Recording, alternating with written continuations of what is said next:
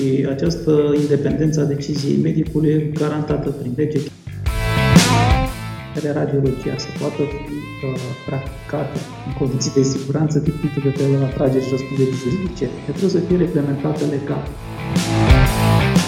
Nu acestui drept, a altui drept, pentru că pacientul are acces nelimitat la informațiile sale medicale.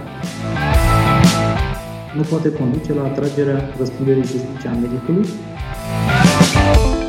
Lucrurile sunt foarte clar stabilite, cel puțin din punct de vedere al codului deontologic, ce anume cel care organizează consultul lui aparține decizia finală.